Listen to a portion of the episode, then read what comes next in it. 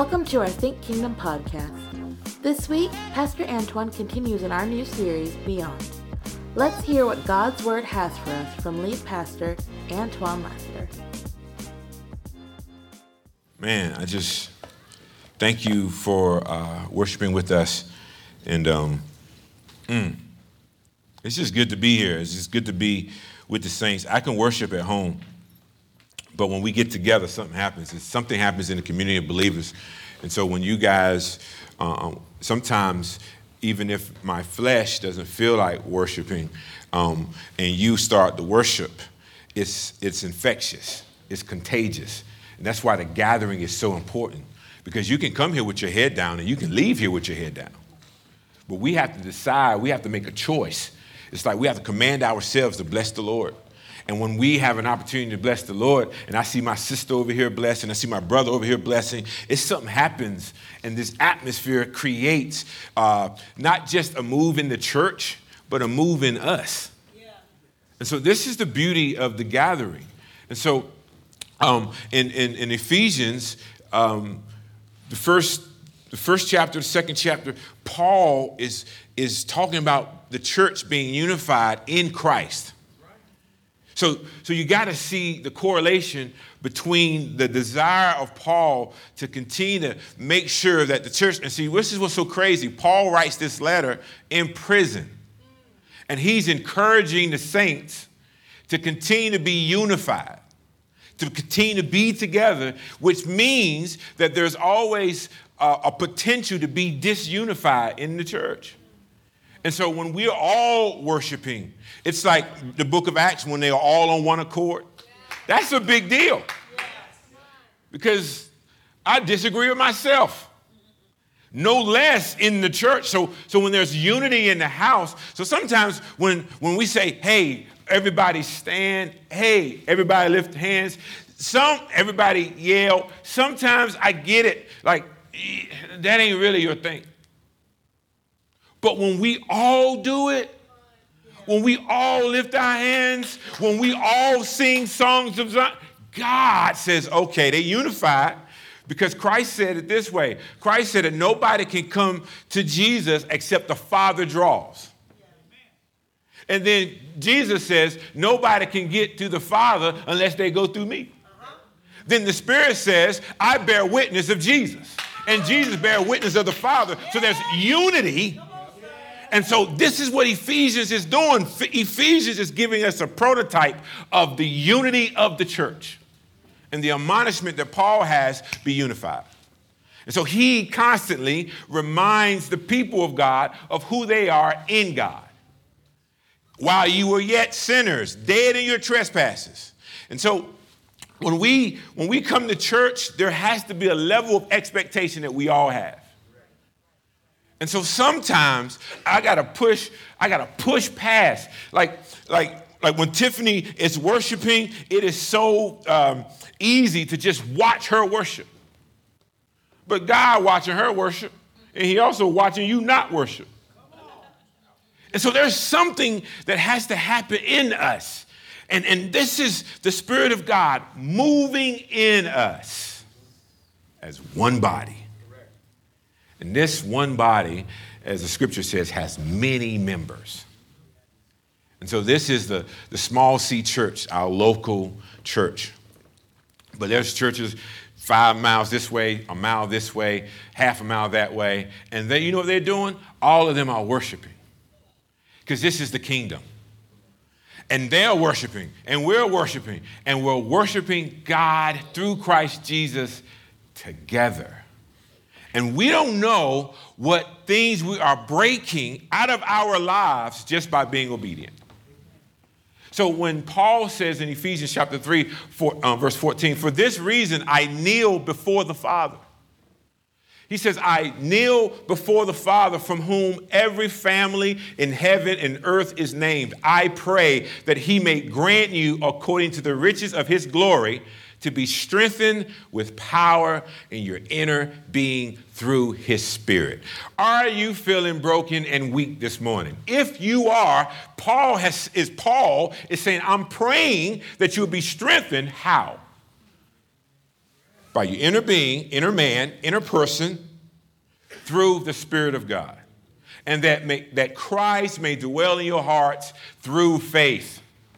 And so we use the living room as an example of literally us inviting Christ into our hearts. If, if you invite someone to your home, where do you bring them? You bring them straight to your bedroom? You bring them to the living room. And like many of us, you know, don't do no pop ups. I need the time to clean up and get stuff in order. And so, oftentimes, when the Spirit of God is moving, we have that same mentality. Let me clean this stuff up first and then invite them in. He's like, No, I know your house is junky. That's why I'm here. And so when we invite him in, we're literally inviting him to a space that, uh, let's just be honest, many people have set in. And so when he says um, in verse number 17, and that Christ may dwell in your hearts through faith, the invitation that we receive from him through faith is to invite him into our lives. And he takes residence in our lives. Here's the challenge for us. The challenge is that when we invite him into the living room, he will only go as far as we let him. So if we're okay with him being in the living room, that's where he'll live. And then, and then the, the, the, closet and the junk room and the shed and the garage, he has no access to. And so we live this impaired life. Part of our lives are thriving, some of our lives are just surviving, some of our lives are dead. And so he will just only go as far as we surrender. And so when we invite him in, man, that is justification. That is believing in him through faith. That is where, you know, I'm saved. But the process is sanctification, allowing him to move from the living room to other areas of my house that are off limits. And he wants to be, that word dwell means he wants to take up residence and be comfortable. And that's the challenge. The challenge is we can come in this house of worship and that is the living room. And we have these moments, we have these moments, and then the question then becomes does, does the Lord have the ability? Do you allow Him to have different accesses to, to more than just the living room? Because He wants to see what's in your cabinets and what you're eating. Is it nutritious? Or is it just junk food? He wants to see what's under your bed. He wants to see behind, you know, you got a you got the, the walk-in closet and you get, I'm the only one, I'm just telling my stuff, huh? So he wants to see all of that. It's like when you get married. Your representative show up. It takes a while for you to start really showing who you are. Okay, I'm the only, so y'all just gonna let me just hang out here by myself. And so, well, thank you, thank you. I think I will. So here's what happens. So he wants to see all of this, and he wants to see your junk. And the truth of the matter is, you can't hide this junk from him. You can't, but we attempt to. And then this is what makes worship interesting, because worship is ascribing worth to him, but he don't need our worship. God doesn't increase or decrease based on us worshiping Him. You don't have to believe in gravity to jump off a jump off a building and fall to your death. Like you don't have to believe God in order for God to be God. And so we have this we have this thing that for some reason we act as if not this church but churches in other areas but we act as if um, god needs our worship so therefore, we can just withhold it whenever we want to. See, here's what I'm understanding about something that cost. When See, the reason why, and I just use Tiffany for example, all of y'all are worshipers and y'all express yourselves in a different way of worship. But the reason why some of us are so demonstrative in our worship is because our worship is costing us. See, once you have an experience with God, it should change you. Right? I'm not saying you do cartwheels, you might hurt yourself. What I'm saying is that something that has been given to you that does not cost you, you will never value. And if you don't value it, it depreciates. And when it depreciates, uh, you have a tendency, we have a tendency to get rid of it. And so when we don't know what it cost him, see, we, we devalue the, what, what, hap- what he is doing through us. And so now, when we get to the house of worship, it's not a building, it's a people. So when we gather in his holy name, we, we use his name so common, it's not holy to us anymore. And so that's why we get caught up in the preferences. I wonder why they're singing that song. Sing my song. Because we don't value what worship truly is. And we don't know what worship truly is because we don't know who he truly is. And so, what Paul does in the first three chapters is reminding the people of who Christ is while you were yet sinners. See, for us, sinning has become so common, we don't even disconnect from what is sinful and what is holy. So we don't even value it anymore. Because you know, when we say salvation is free, no, it's not. Amen. Where we pick that up from? We know him as Savior, but do we know him as Lord? He's Lord and Savior, which means he has final authority. So here's the crazy part, people. If he says, forgive, we forgive. But you don't know. I don't know. But he does because he know you. And so when you start seeing how he's forgiven you, that's why it's easy for us to forgive others. Now, doesn't necessarily mean there's no process involved. I understand that. My point is if he is truly Lord of our lives, when he said deny yourself, what did you think that meant? So I don't have to get in debate whether this is a sin, whether this is a sin. Everything should be on the table if he's Lord.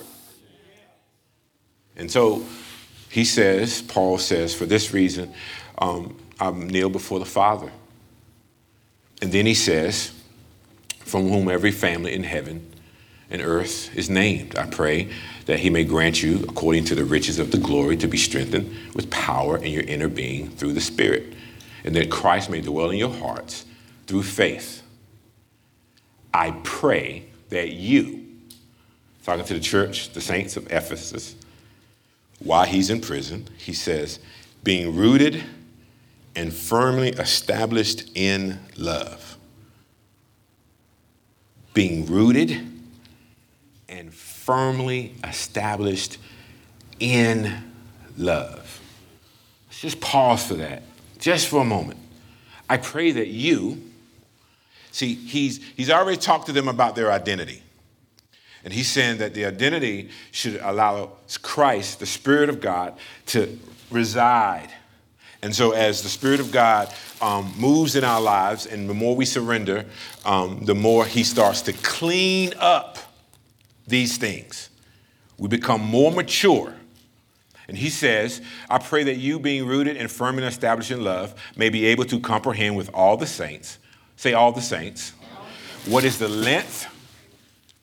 What is the length? Yes, what is the length and width, height and depth of God's love? So here's what he says. He says, "Hey, I want you to have Christ to be in your to be in your living room." Uh, uh, gospel according to Antoine.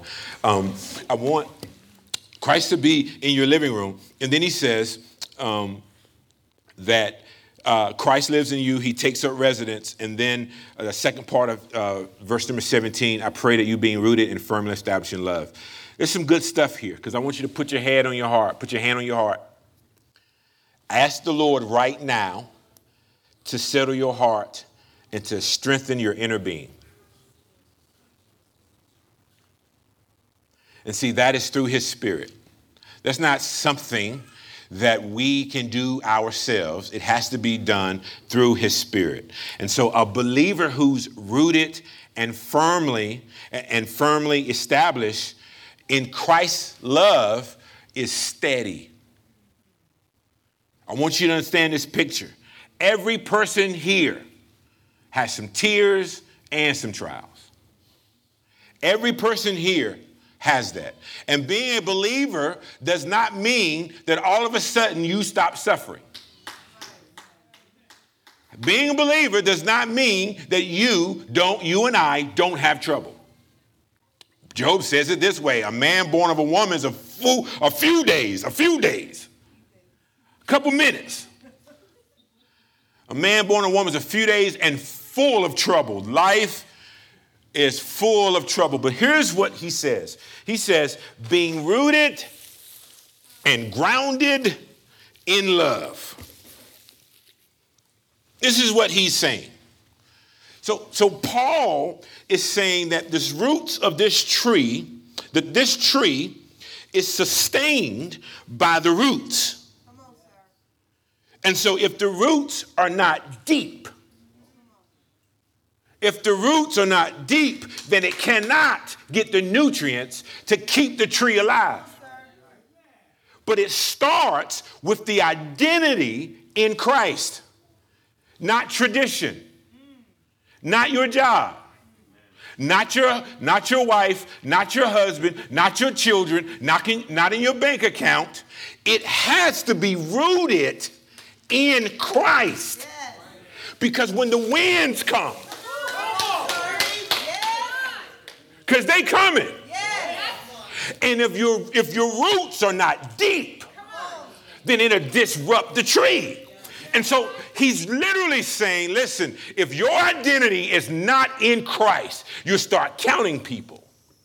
Pastors, you start counting people, and then you start comparing yourself. If your identity is not in Christ, then when, when the job is going well, you're going well.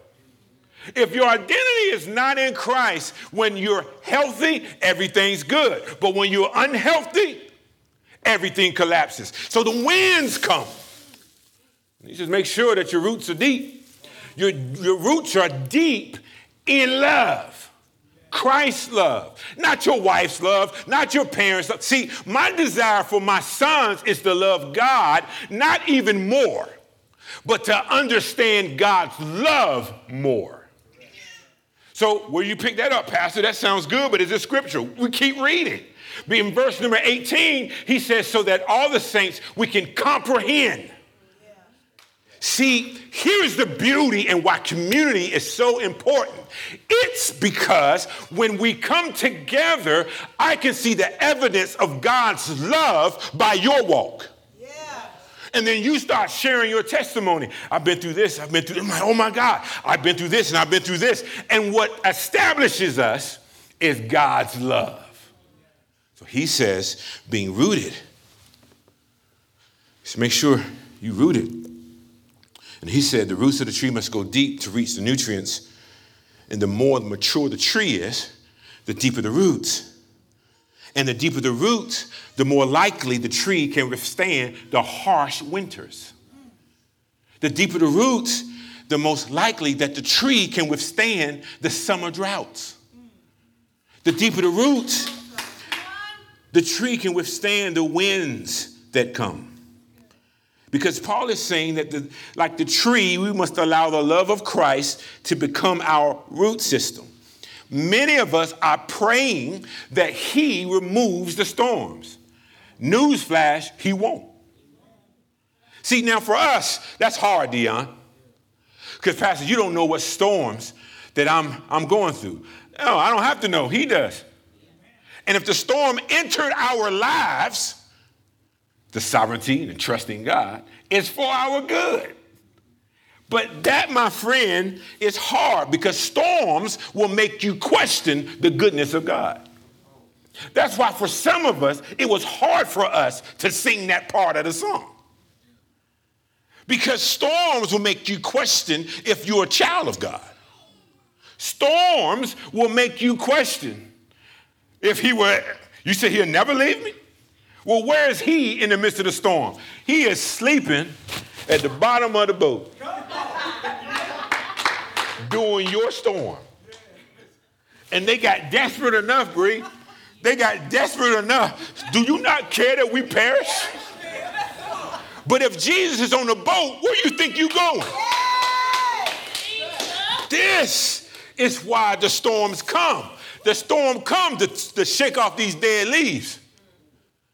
The storms come to bend the tree. Man, the Biosphere 2, look it up. The Biosphere 2 was an attempt in Arizona for them to have an enclosed, almost like a greenhouse. And they had this greenhouse with this controlled environment, and they wanted to, to conduct all these experiments um, without uh, the elements. So they had the elements actually inside this dome. And they grew trees, and they were able to control all of this, and the trees shot up. And the, I know, thank you. She was like, uh oh, yeah. She read it, she knows. So the trees shoot up, and they shoot up fast. But then they got to a certain height and they tumbled over. And the scientists were confused. And they were trying to figure out why, under this controlled environment, these trees shoot up and then, they're, then they're, they just fall apart. What the scientists discovered was that the stress, there was no wind.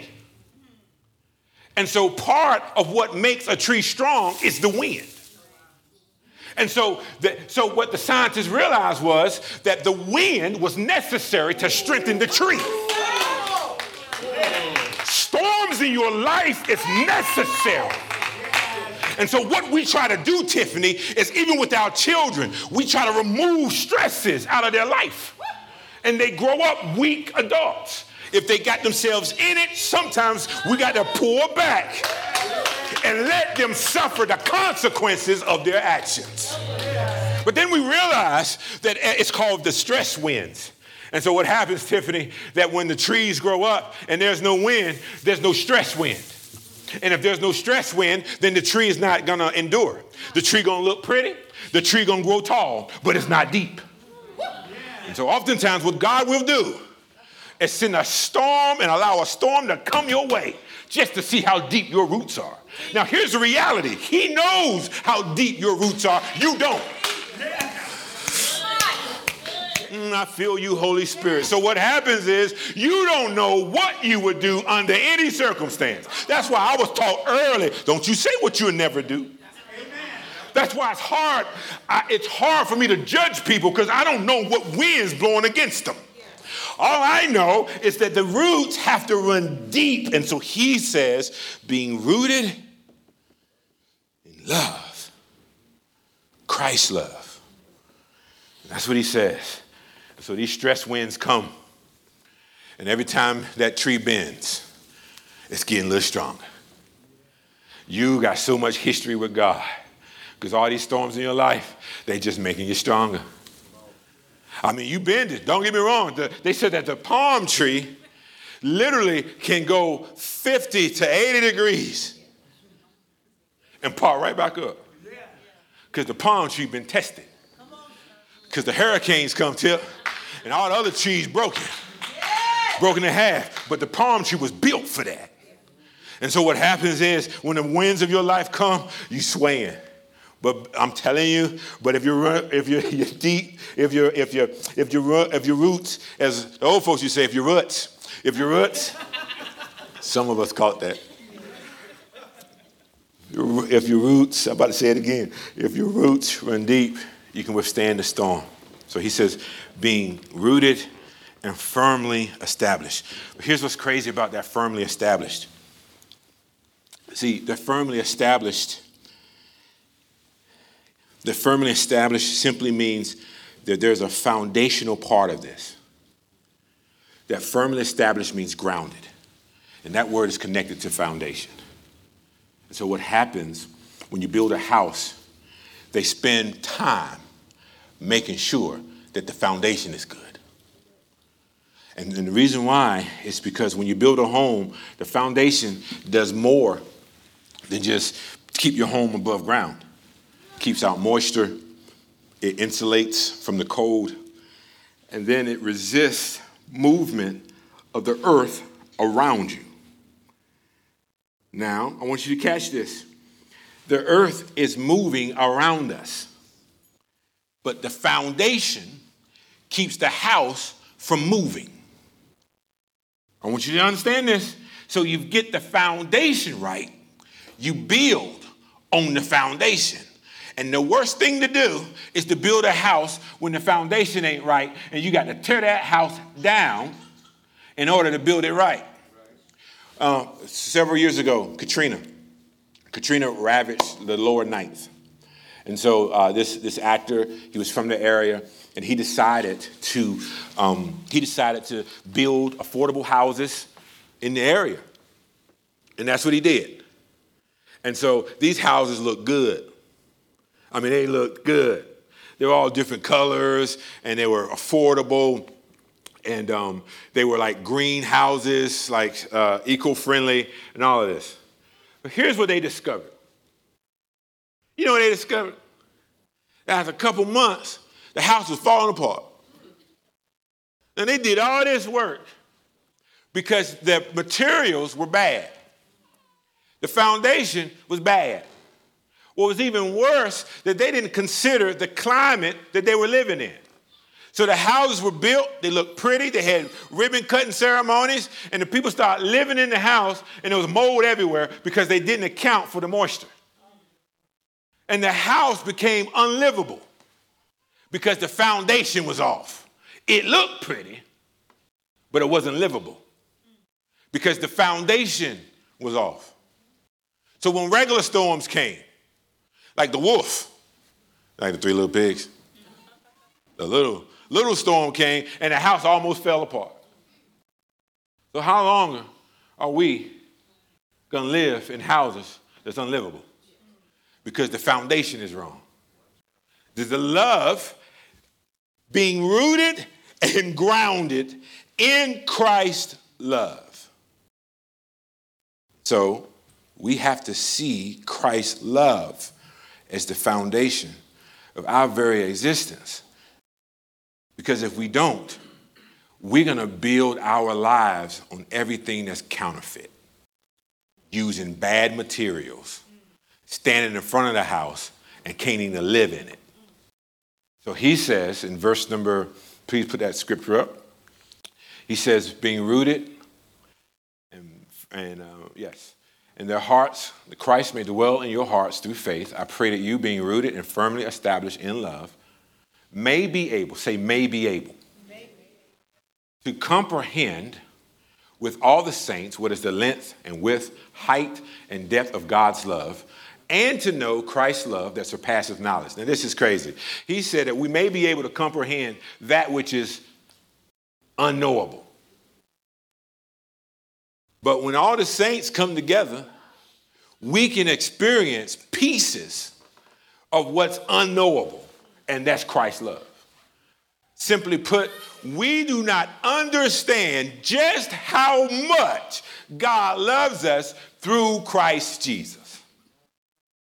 And Paul is saying that's where we have to be anchored within his love. And so many of us try to do good works to earn God's love instead of doing good works because of his love. See, when we say there's nothing you can do to make God love you more, and there's nothing you can do to make God love you less. It's not in what you do, it's who He is. So instead of trying to figure out um, ways that I can love Him more, maybe I should be focusing on how much He loves me. Because all of us are rooted in things that need to be uprooted. And so he says, I pray that you, being rooted in firmness, established in love, may be able to comprehend with all the saints what is the length and width, height and depth of God's love, and to know Christ's love that surpasses knowledge, so that you may be filled with the fullness of God. No one is beyond the scope of his love. I want you to, I want you to get this. I want you to settle this.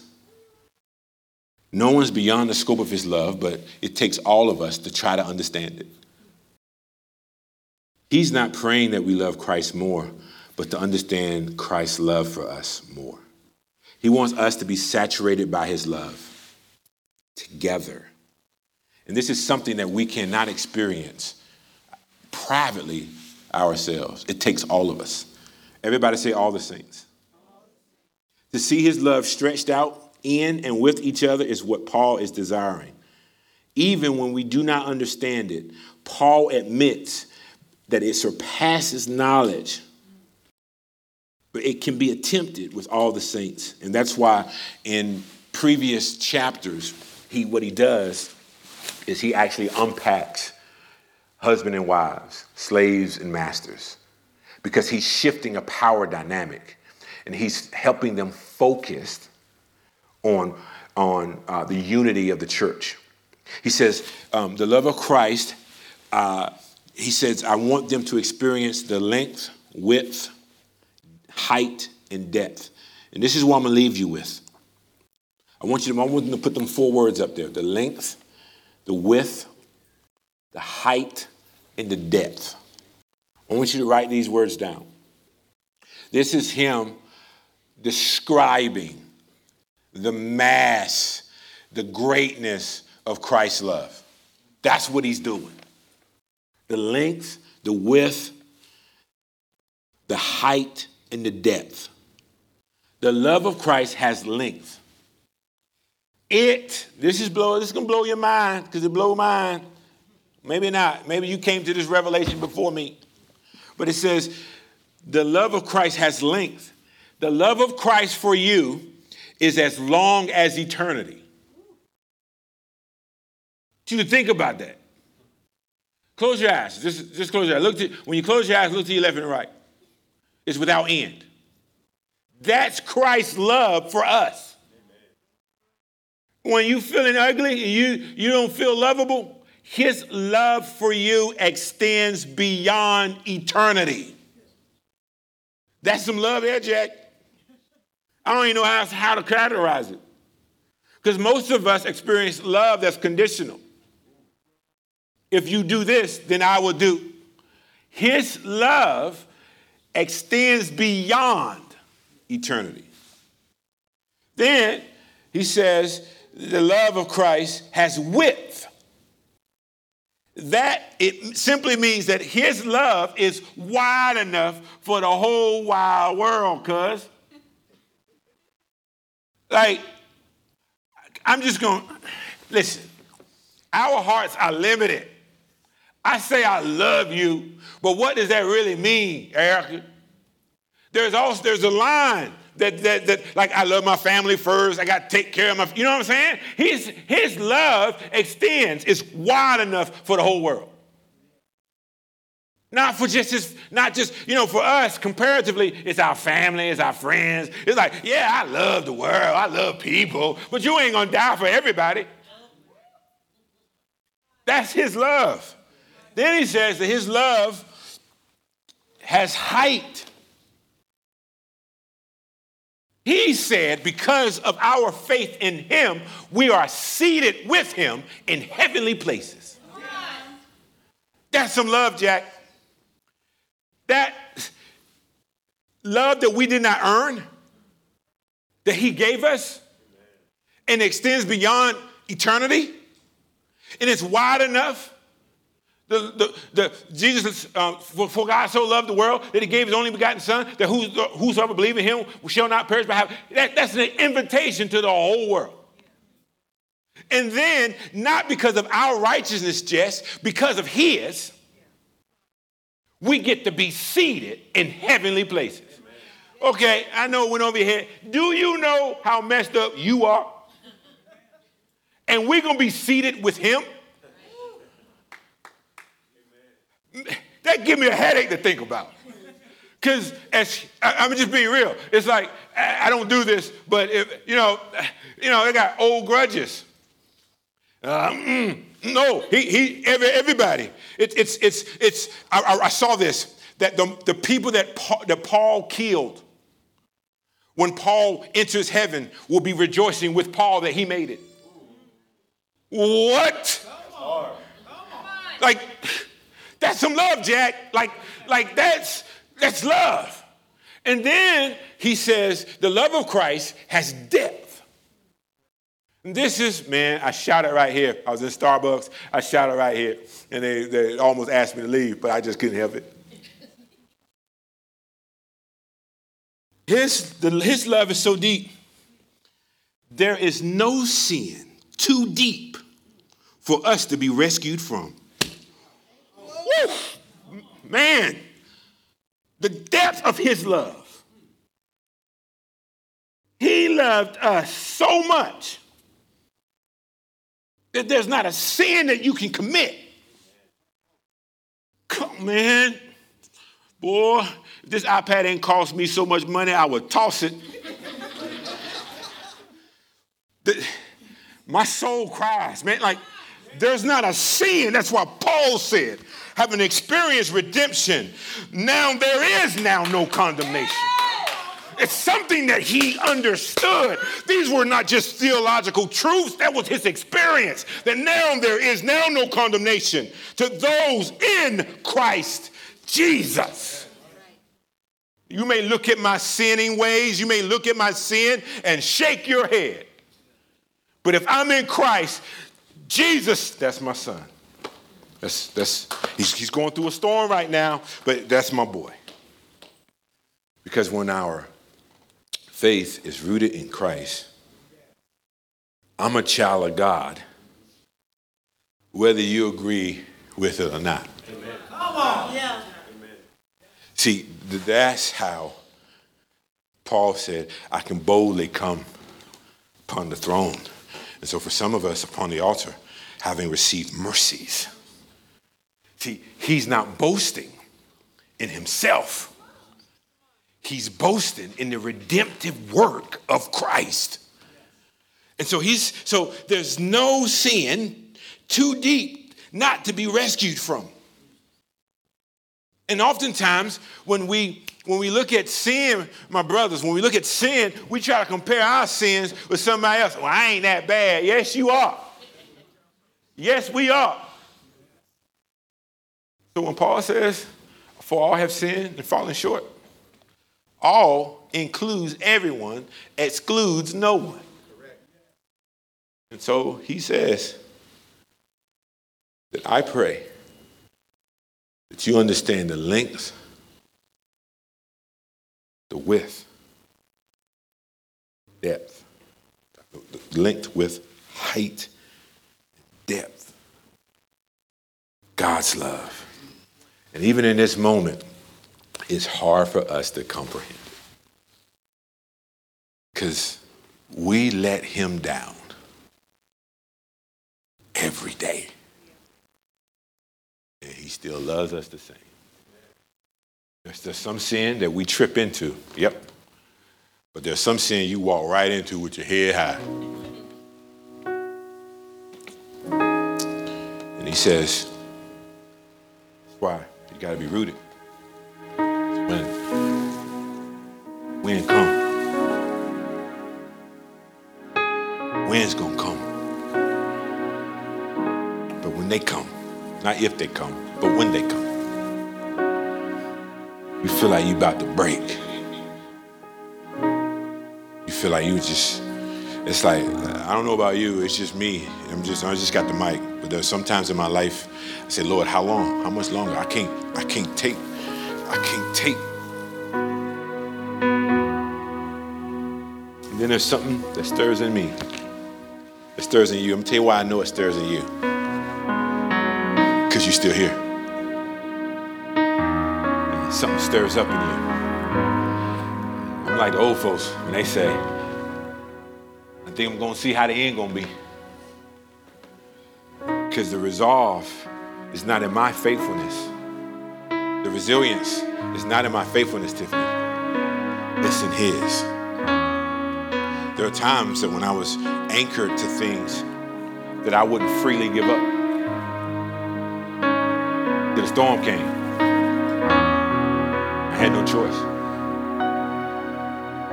there are things that some of us are still holding on to.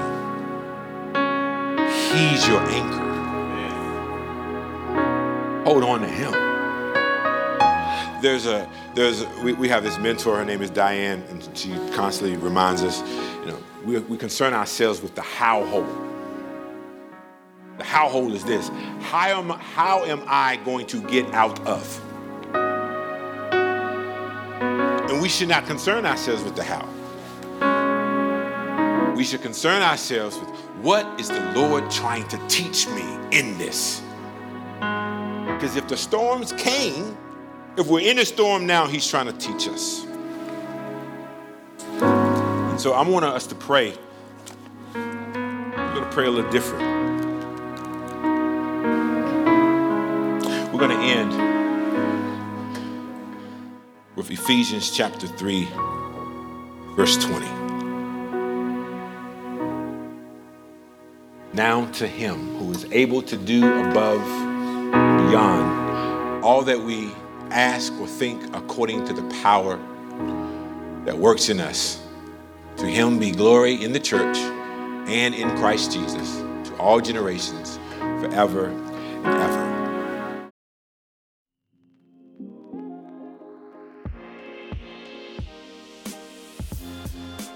Concludes this week's message. If you were blessed by anything you heard in today's podcast and you feel led to give, feel free to text the word give to 704 741 3705.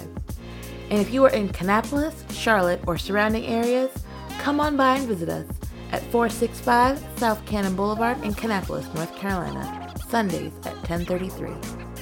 You can also join us online Sundays on Facebook and YouTube. Be sure to subscribe to us and also check us out on Instagram under Think Kingdom. As always, you can go back and hear this message and so many more right here on our Think Kingdom podcast.